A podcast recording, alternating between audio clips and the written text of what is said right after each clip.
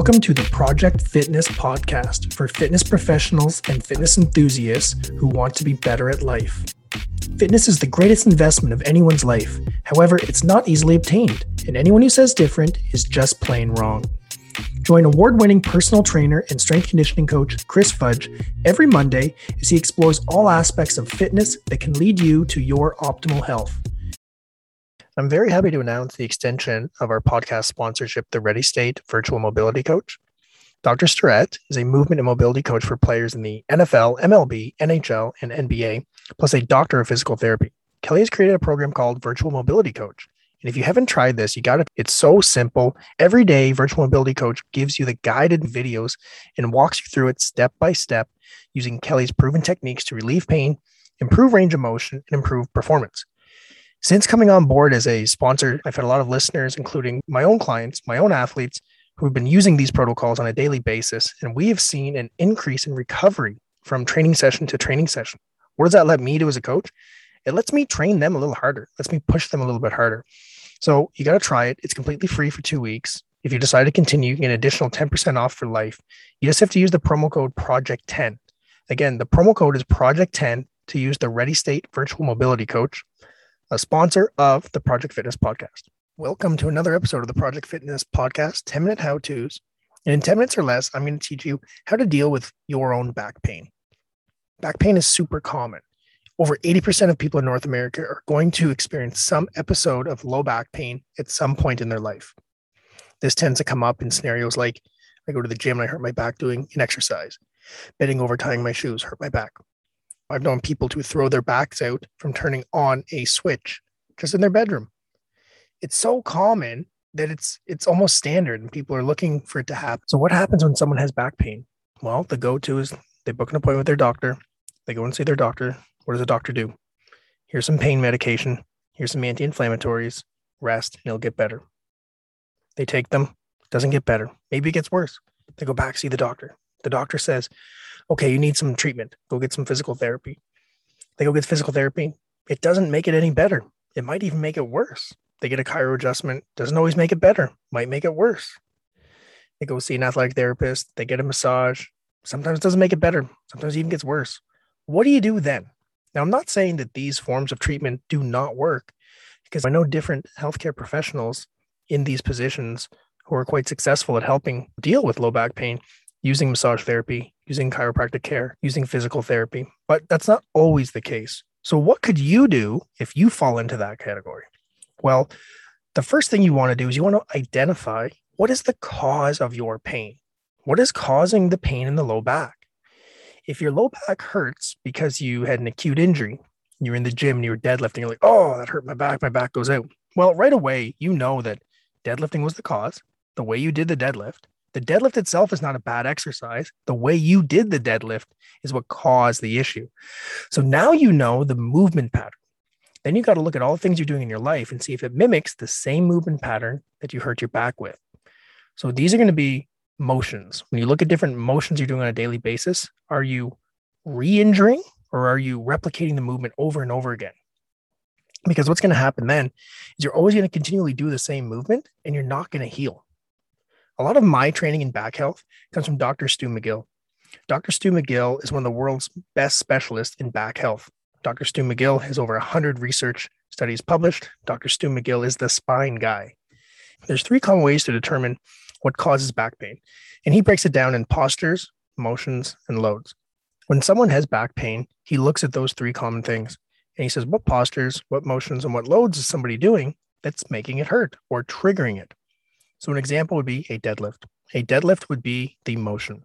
If someone's continually doing a bending over pattern on their day to day basis, bending over tying their shoes, bending over picking things up, they're replicating the trigger that caused the injury. Now, let's look at po- uh, posture. If somebody hurt their back, say deadlifting, then posture of being in a bent over position for a duration, such as the way you sit or slouch on the couch, at the office chair at work, sitting in spinal flexion, technically is what it would be considered, that could be creating an environment not for healing, but for irritating the back injury. And then load. Load would literally be the weight that you're lifting, whether it's in the gym or whether it's outside. So if someone bends over and they hurt their back deadlifting, let's say they were deadlifting 200 pounds, well, now they have an injury. If they're home and they have to bend over and grab the garbage can to take out the garbage, let's say the garbage can weighs 100 pounds, that might still hurt the back. Even though they lifted 200, they injured the back at 200. And now 100, if it still hurts, then that load is beyond someone's capacity. But if the garbage was maybe 50 pounds, they could pull it out with no pain, no issues, then that would be totally okay. So McGill's protocol that he likes to use first off is identify what are the pain triggers and then remove them. So if you know it's going to be postures, motions, or loads, you can work around that. Standardized assessments for someone with low back pain, they're always going to look at flexibility. How flexible or how much motion does the spine have? So they might look at things like the reflexes in it. They might look at this a bending position. They might say, okay, you're tight. You need to do some stretching. That's not always the best case scenario. That's not always the best plan of action. Instead, what you should do, like McGill says, is identify the postures, motions, and loads that bring on pain, and then put in strategies to remove them.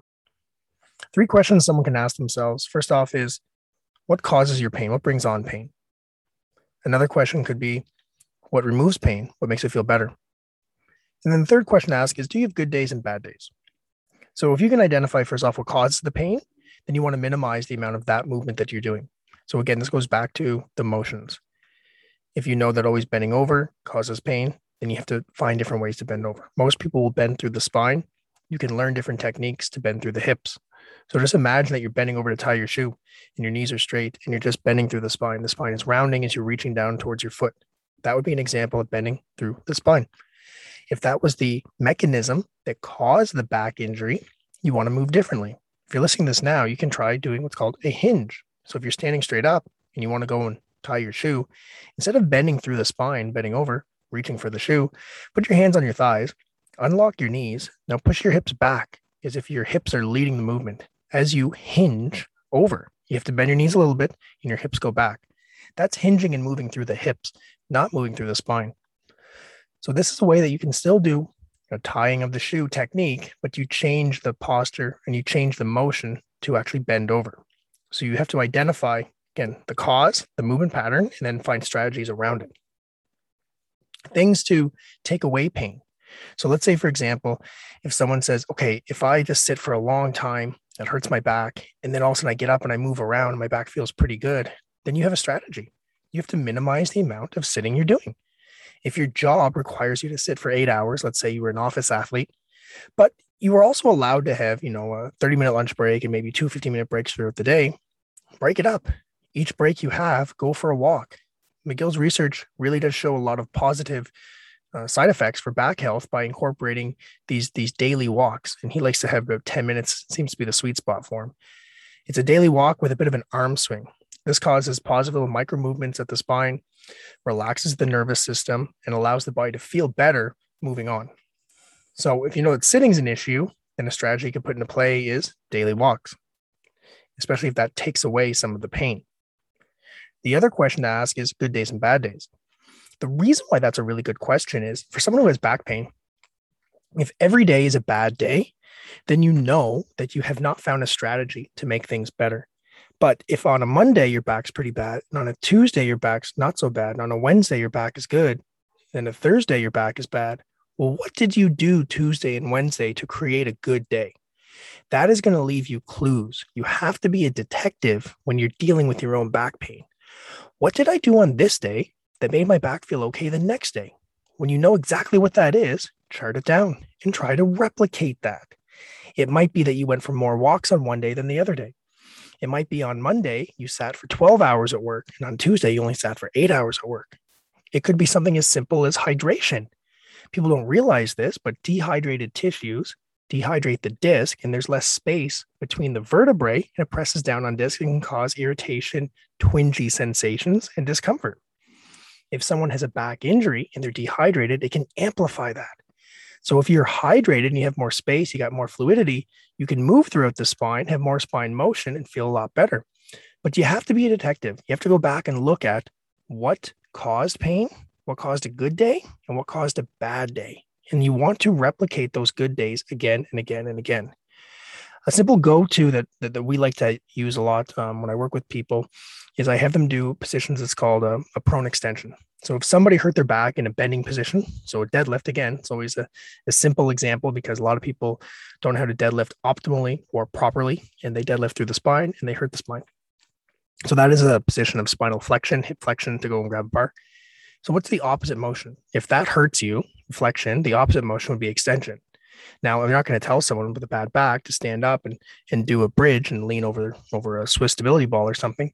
Instead, what you want to encourage them to do is lie on their stomach take their fist, put it underneath their chin. So you can visualize this. I'm lying on the floor. I take one fist, I put underneath my chin, maybe two.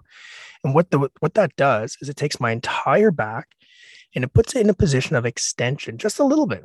It's the opposite of the cause of the injury. It's the opposite posture. It's the opposite motion, extension over flexion. So McGill likes to prescribe people to do three minute holds, minimum two, up to three minutes in a prone extension. So anytime I deal with someone who has flexion related intolerances or flexion related injuries, when they come into the gym and they're a bit flared up, we lie down on the floor. I hit my timer for three minutes and they go into this static extension or prone extension position. A lot of times they can get but they can stand up right away and they feel a definite relief. So now you have another strategy. The key thing here when you're dealing with back pain is don't assume that you're wrecked. Don't let that be your identity. Don't think that just taking painkillers is going to make it go away. Don't think it's in your head. There's always a cause for pain. There's always a cause for pain. You can identify it with with uh, looking at postures, motions, and loads. Figure out what is causing the pain, and then put strategies in play that allow you to handle day to day life and create an environment for healing. The back is a magical thing. It can heal itself, but you just have to create that perfect environment. That is our 10 minute how to deal with your own back pain. Never stop learning because life never stops teaching. If you've learned at least one thing from this podcast and your mission is to help other people, please share this podcast with them. And a reminder we will be releasing one episode every Monday for the entire year. So make sure to hit subscribe so you get the updated information as soon as possible. Today is the first day of the rest of your life, and thank you so much for allowing me to be part of it.